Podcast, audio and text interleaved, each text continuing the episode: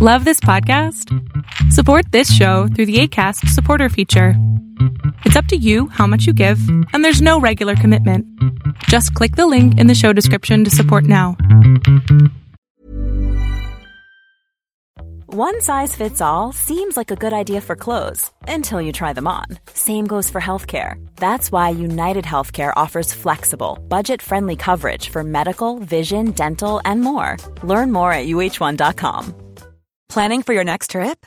Elevate your travel style with Quince. Quince has all the jet setting essentials you'll want for your next getaway, like European linen, premium luggage options, buttery soft Italian leather bags, and so much more. And is all priced at 50 to 80% less than similar brands. Plus, Quince only works with factories that use safe and ethical manufacturing practices.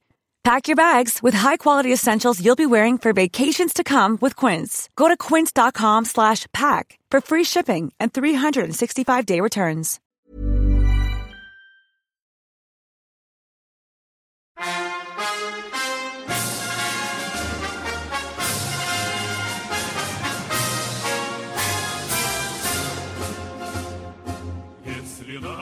Greetings, comrades, and today we talk about a truly, truly important innovation of military warfare. A tank that could be said changed history because I promised you that I will be talking about tank specifications and everything. And what better way to start off all of our talking about tanks than um, the venerable workhorse, the kind of the most famous tank of them all, at least here in Eastern Europe, the T 34. I don't know how the people think about all of this in the West, but over here in the Soviet bloc and the post Soviet bloc, if someone says, hey, think of a tank, or just visualize a tank, the default tank, right? You think of a T 34. T 34 has the tank silhouette. It's the tank that overshadows everything else. It's awesome and great and everything that can be. It's like um, the most default tank ever. It's a medium tank and it had variations too. It was a weird thing, really, and the Soviet tank that really did change the world, but it also was sort of kind of a death trap in a way. Think about it. It's an amazing thing. I'll start with some technical statistics because, well, I want to give this venerable beast the justice that it deserves, and then we'll go through its history. And it was in service by the Soviet Union from 1940s to 1960s, and it is still in service by other rogue states, mostly in Africa until wars from the 1950s, used by Soviet Union and 39 others. It is the basically the, the Kalashnikov of tanks. It was designed from 1937 to 1940, and it was built by Kharkiv, Kharkiv, yes, modern day Ukraine, Morozov Machine Building Design Bureau. It was amazing. It was produced from 1940 to 1945 in USSR, from 1951 to 1955 in Poland, and from 1951 to 1958 in Czechoslovakia. In total, 84,000 of these tanks were built, out of which 35,000 were uh, T-34s and 48 or almost 49,000 were T-34s 85s. Its mass was 29.2 tons. Its length was 6.68 meters. That's 21 feet 11 inches. Its width was 3 meters, 9 feet and 10 inches. Height was 2.45 meters, 8 feet. Crew consisted of 4 people of T 34 and 5 people for T 34 85.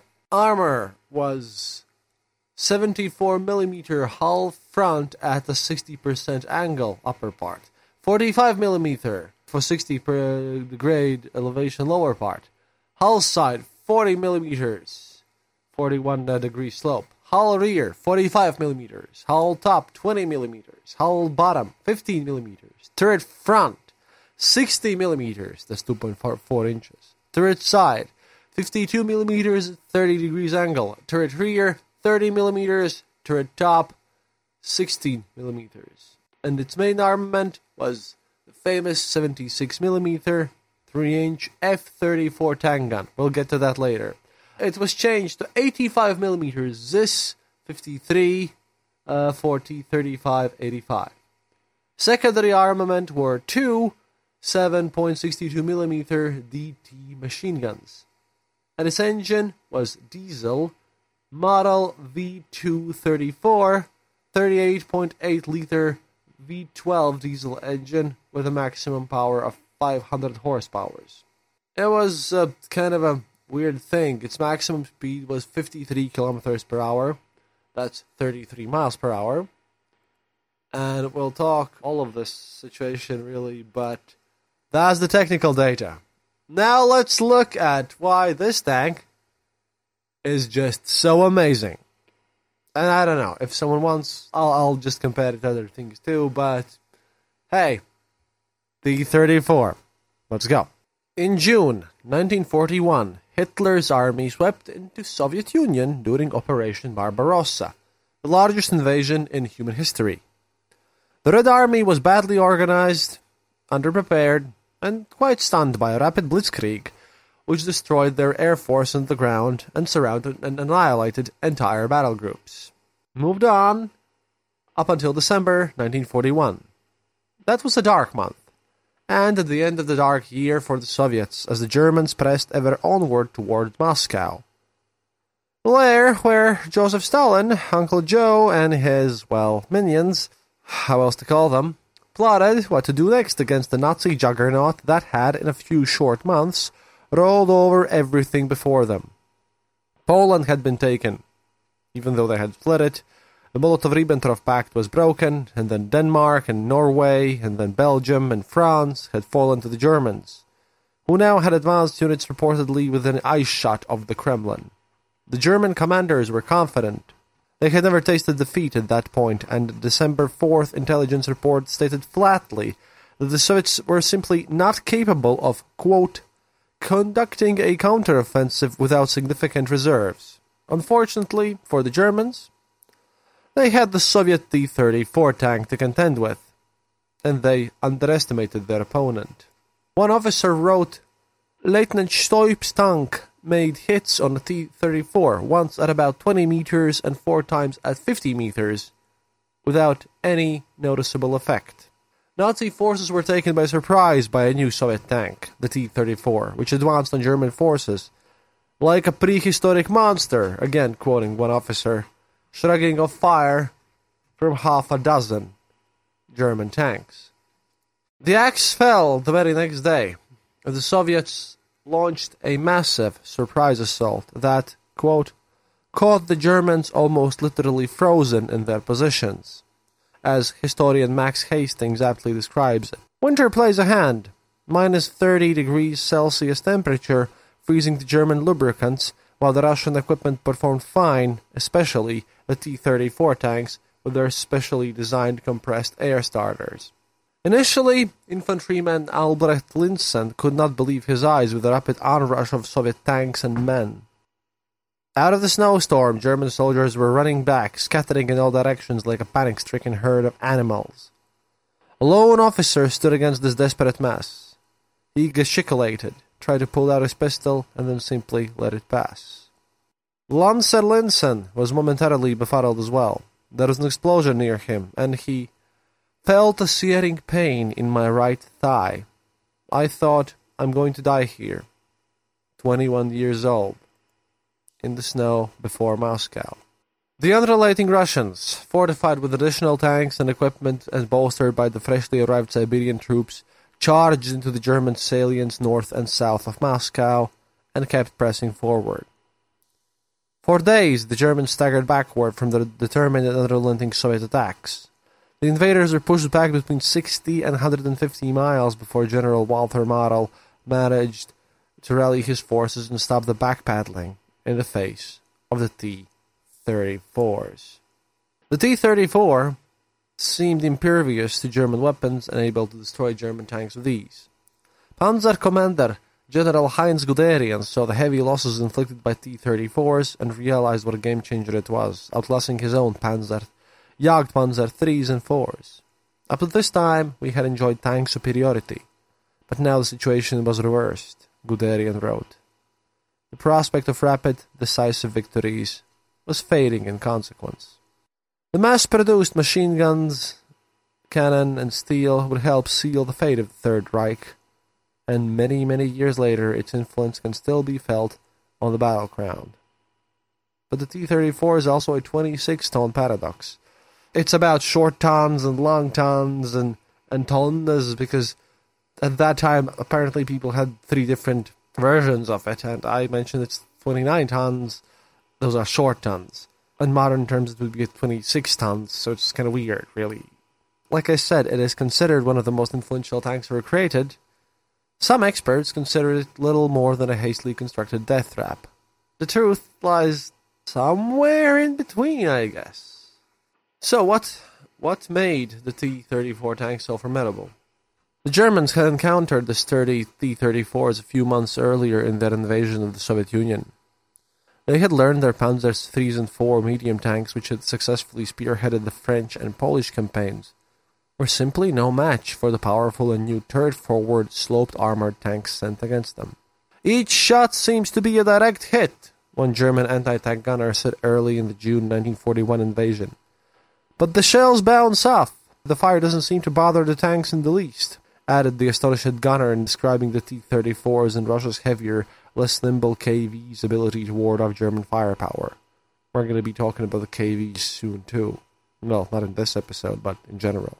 The T-34 was equipped with the characteristics that the German tankers would come to envy. Thicker armor that was sloped further helped deflect enemy fire.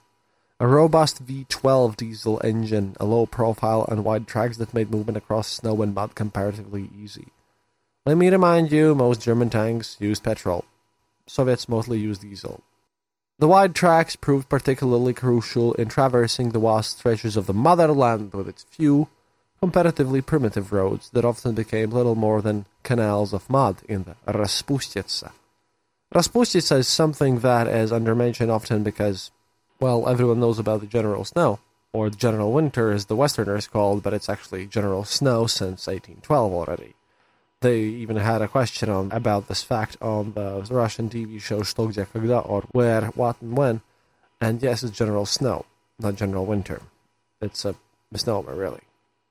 The thing is that Raspustitsa is called the kernel Raspustitsa. Raspustitsa is when everything melts and specifically in Ukraine and other some more fertile grounds, everything becomes basically mud.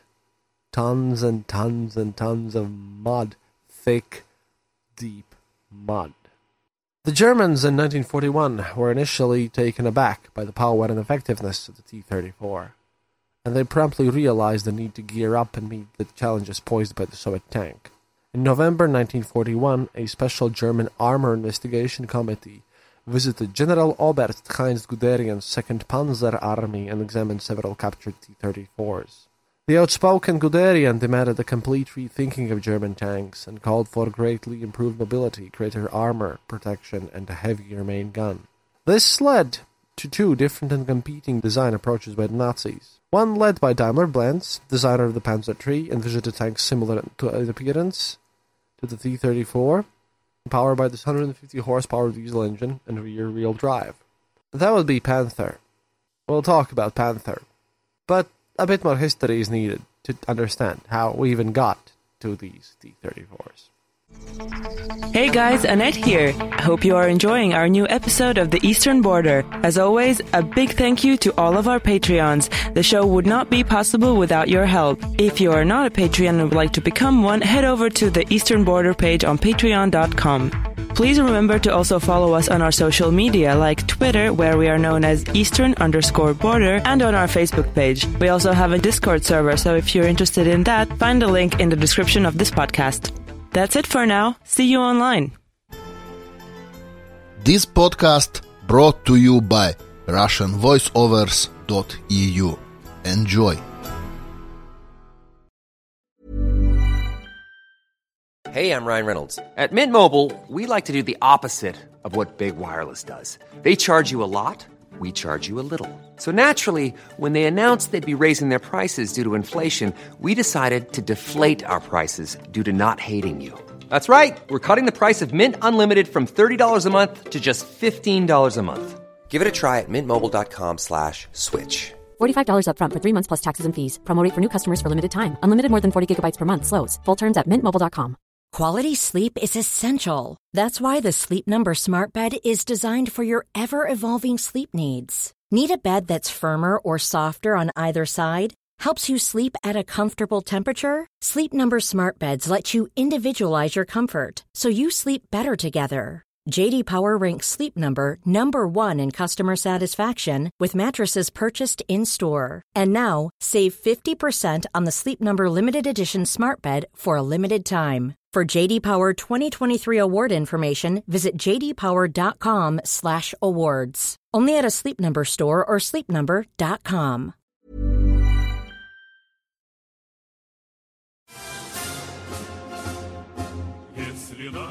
Years before Operation Barbarossa, Soviet T 26 tanks had easily outmatched German and Italian tanks during the Spanish Civil War. But they had some unacceptable weaknesses. The big problem was the T 26 was way too easily destroyed by light anti tank weapons and even improvised weapons like Molotov cocktails, which uh, Winter War showed the effectiveness of them. That's how they got their name. They were cocktails for Molotov. Winter War is going to be an episode 2 at some point, finally. Finally. Anyway, Voroshilov, the defense minister, shot by Stalin in 1937, wrote in 1937 These tanks take heavy losses without fail. In response, the Red Army planners drew up specifications for a new 26 ton medium tank, one which would be fast and mobile, but also a much better protected. It would also carry bigger cannon than the T 26, giving it the ability to take on fortifications as well as enemy tanks. This, at that point, was a revolutionary concept. Previously, tanks had been lumbering battleships or fast but fragile tankettes, so combining speed, firepower, and protection in one package was a huge challenge and would require an innovative design. Stalin signed the order to begin production in April 1904, and by June the first 34s were rolling off the production line. These were funded by um, mandatory voluntary, that's how we like to call them. You know, the things that you have to buy, but uh, you're forced to buy them, but uh, it's sort of voluntary. Lottery tickets. And namely, uh, in the pictures of this episode, if you visit our website, theeasternborder.lv, uh, there's a little button up there called, you know, donate to the show. You can click that one too and support the show if you don't want to go to Patreon too, by the way. And there's a picture of one of these. Uh, the, the tickets cost 25 rubles, and it was uh, given out by the Narodny Komissariat Finansov SSSR. It was the fourth monetary and material lottery ticket. It was a thing that kept everything funded, and those things, well, uh, your salary would, would go to them. So that's what also kind of made it special. The most striking aspect of the T 34's appearance was its angled surfaces. Rather than being a basic metal box like earlier tanks, looking at you First World War tanks, the T 34 was carefully designed to present sloping armor facets to incoming shells. Striking at an angle had two effects. It increased the thickness of armor that a shell had to penetrate, and the oblique angle meant the shell was likely to glance off rather than going through. The Soviets also developed a new type of steel for the T-34's armor. Researchers at the Mariupol factory in Ukraine spent years in the special MZ2 alloy, which combined hardness with ductility and the ability to compress without breaking so it neither shattered nor gave way. This combination of slope and steel was extremely effective. One determined 37mm gun crew reported firing 23 times against a single T-34 tank, only managing to jam the tank's turret ring, stated the German officer. While the other tanks were armed with 50mm, uh, which is 2-inch caliber guns firing 6-pound shells, the T-34 packed a new 76mm, 3-inch gun, the F-34. This fired a 14-pound armor-piercing projectile able to punch through 2 inches of steel armor at a, at a kilometer's range. The T-34 also fired the F-354 high explosive rounds to knock out buildings or bunkers. One of the more interesting thing, the 34, uh, the common name for T-34, came early in the war with the very weird, uh, shorter 75 millimeter main gun. And the fun part that I found was that this uh, the Soviet tank was based in good portion, like all Soviet uh, good stuff, the nukes, the Kalashnikov, and everything else the Soviets made of good quality with little regulations from themselves. Yeah, basically stolen. So one thing that surprised me is that this was based in uh, a lot of aspects from an innovative American engineer, J. Walter Christie, who used a then novel suspension system that enabled the tank to move quickly over uneven ground. The ability and ease of movement across the Russian steppes was critical throughout much of the war. That was much the case, especially when skilled Soviet gunners learned to fire on the move.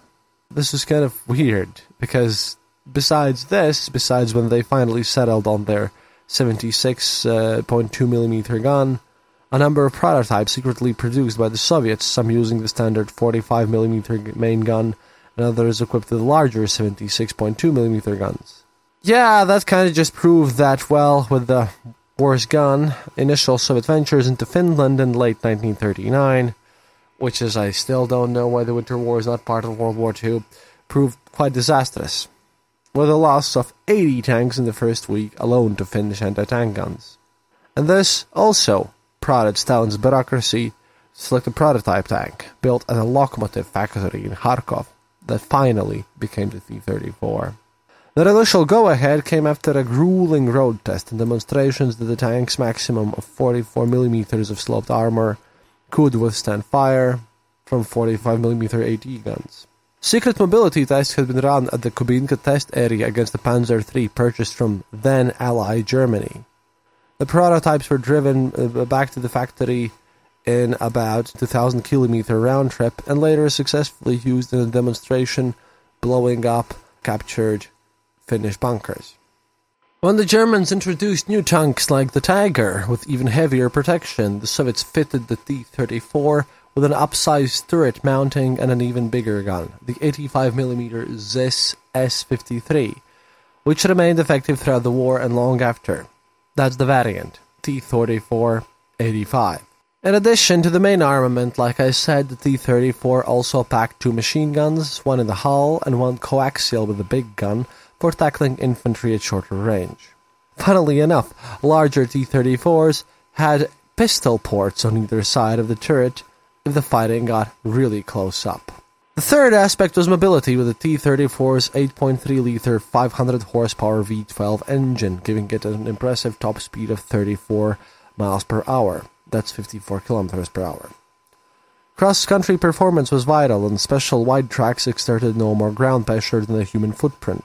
This allowed the T-34 to traverse deep mud and snow, where German panzers bogged down. Raspustiste is a factor, really. The T-34 was designed as a low-cost vehicle to be mass-produced in large numbers. By the time of the German invasion, the Soviets had about 1,000 of the new tank. Many, many more thousands soon more followed. The T-34 was the backbone of the Red Army during the epic Battle of Kursk in 1934, the largest tank battle ever fought. The German plan was to break through and surround the Red Army group as they had successfully done earlier in the war. This time the Soviets counterattacked with the order Stal, Stal, Stal, or Steel, Steel, Steel.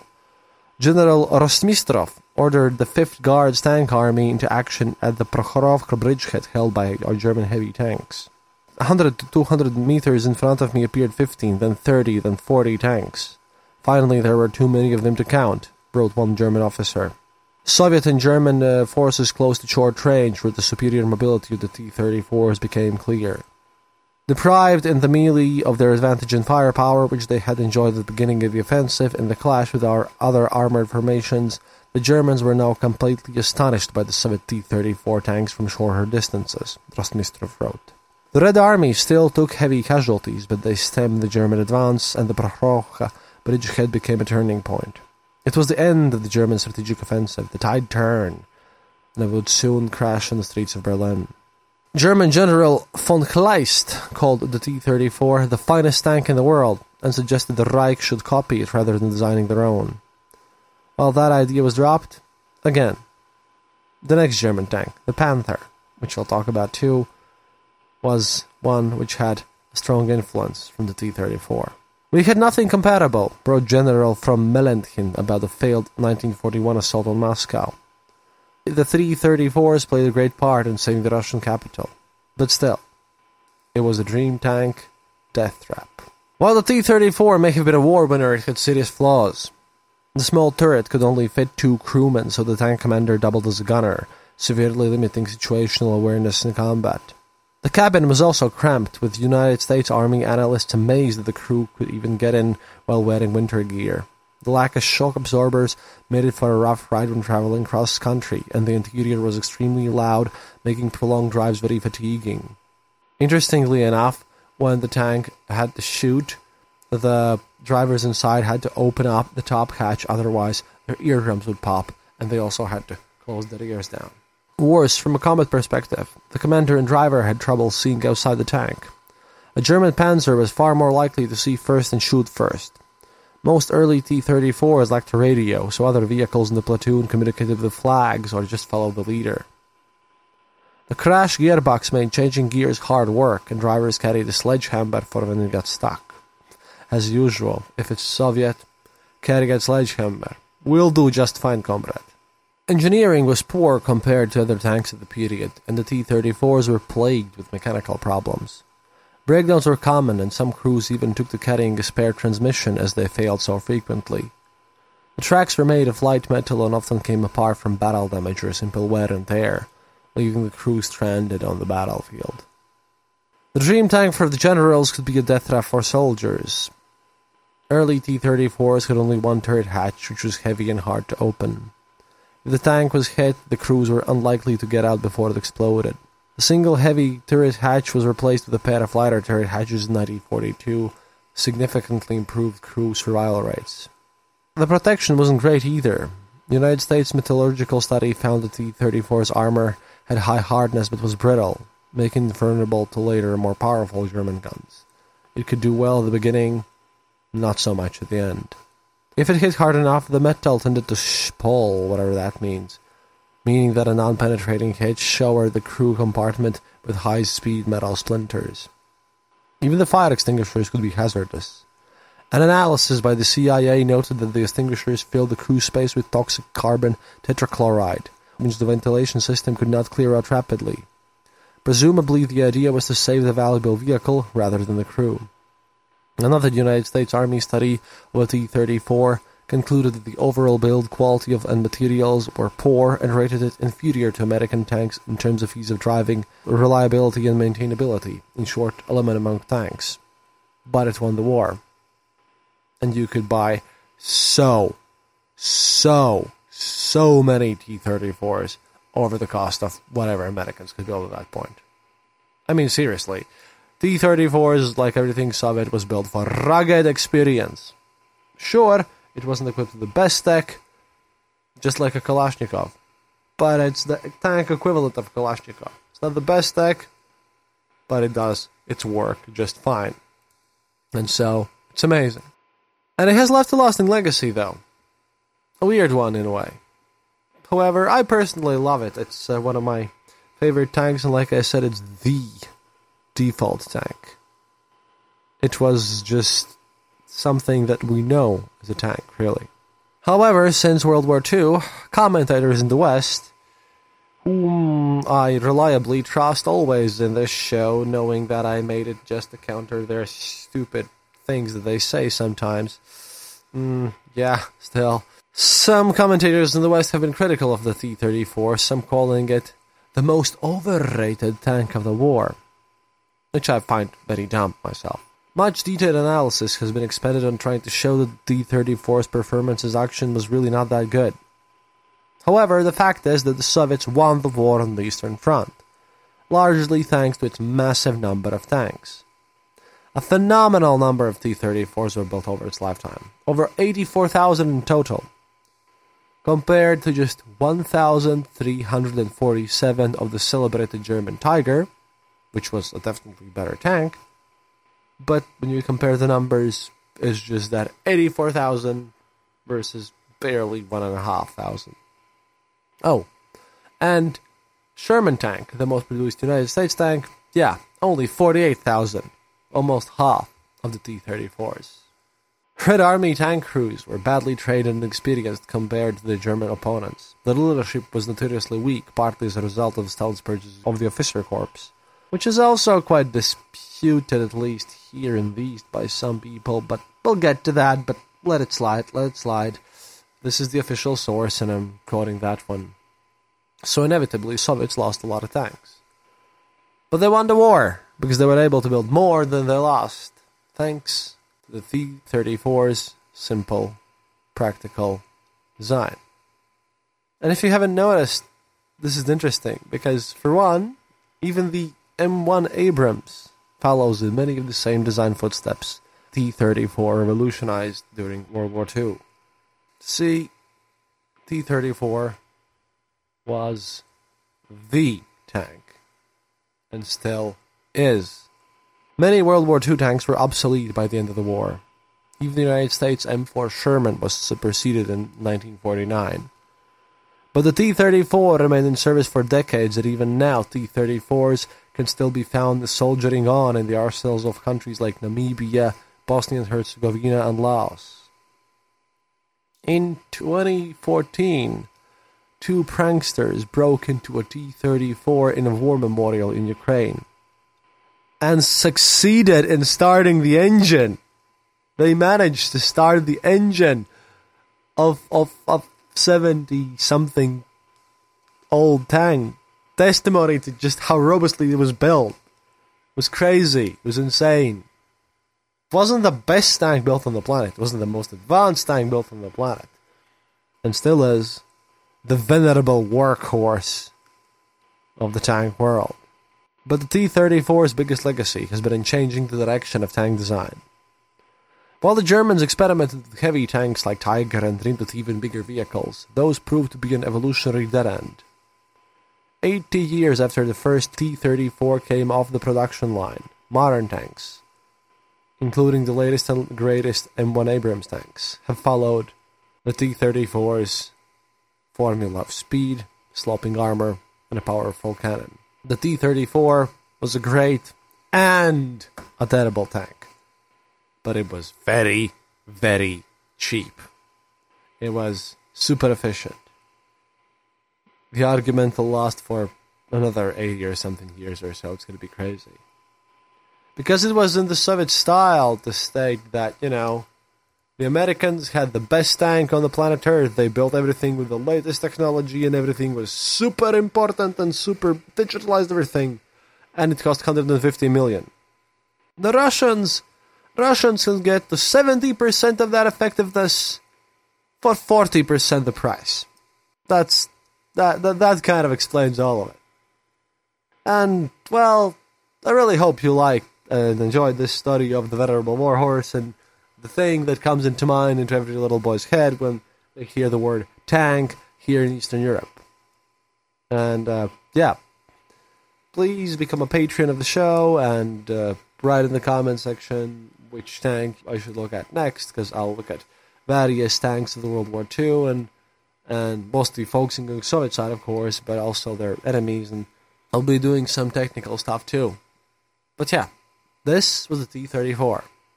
До свидания, товарищи. Сталь! Сталь! Сталь! Thank you for listening to The Eastern Border.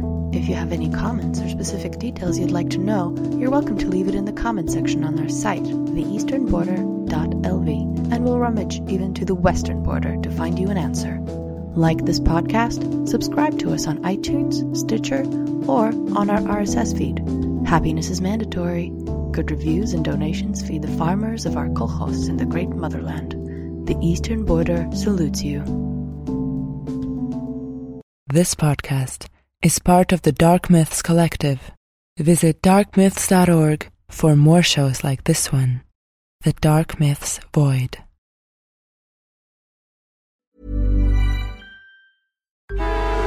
Traffic jams, tailgating, pileups. Ugh, the joys of driving. How could it get worse? The federal government wants to have a say in what you drive. That's right. The Biden administration's EPA is pushing mandates that would ban two out of every three vehicles on the road today. Don't let Washington become your backseat driver. Protect the freedom of driving your way. Visit EnergyCitizens.org. Paid for by the American Petroleum Institute.